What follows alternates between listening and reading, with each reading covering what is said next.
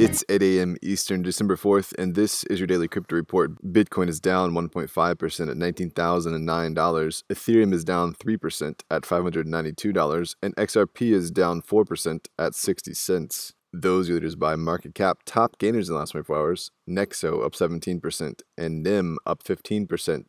Today's episode is brought to you by the digital marketplace Ungrocery. If you've ever thought about who your food comes from, Ungrocery is the place to shop. Join the food people online at ungrocery.com. Well, Stripe is partnering with Goldman Sachs, Citigroup, and Barclays to provide checking accounts and other services. The move allows its customers to offer insured, interest bearing bank accounts, debit cards, and other cash management services. Stripe is looking to automate business banking for platforms that have ties to other businesses.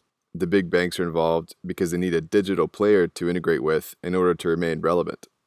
Ripple's CEO David Schwartz took to Twitter to talk about how the community could force the burning of billions of XRP tokens that are held in escrow in order to prevent a drop in price that would occur if those assets ever made their way onto the market. His comments were in response to a question about the democratic Ripple and how it operates and would operate in that given equation. The escrow accounts in question held approximately 48.9 billion tokens at the start of 2020, a number higher than the current number of tokens in circulation.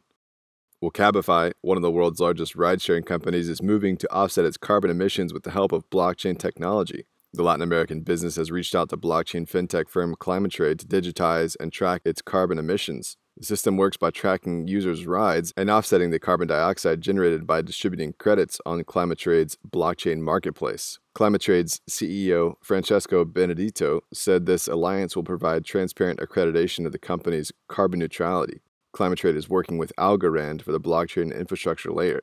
And finally, the creators behind the stablecoin platform Terra have announced the launch of the Mirror protocol.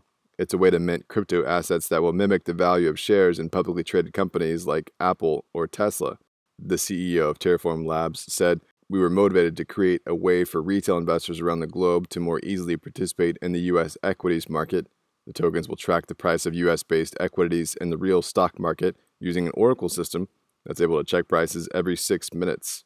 The mirror protocol will reflect the process taken by Synthetix to create the synthetic asset, but will require a much lower collateralization ratio, making mirror a more capital efficient means of investing. That's all for us today. Visit us at dailycryptoreport.io for sources and links. Find us on social media. Add us to Alexa Flash Briefing and listen to us everywhere else you podcast under Daily Crypto Report.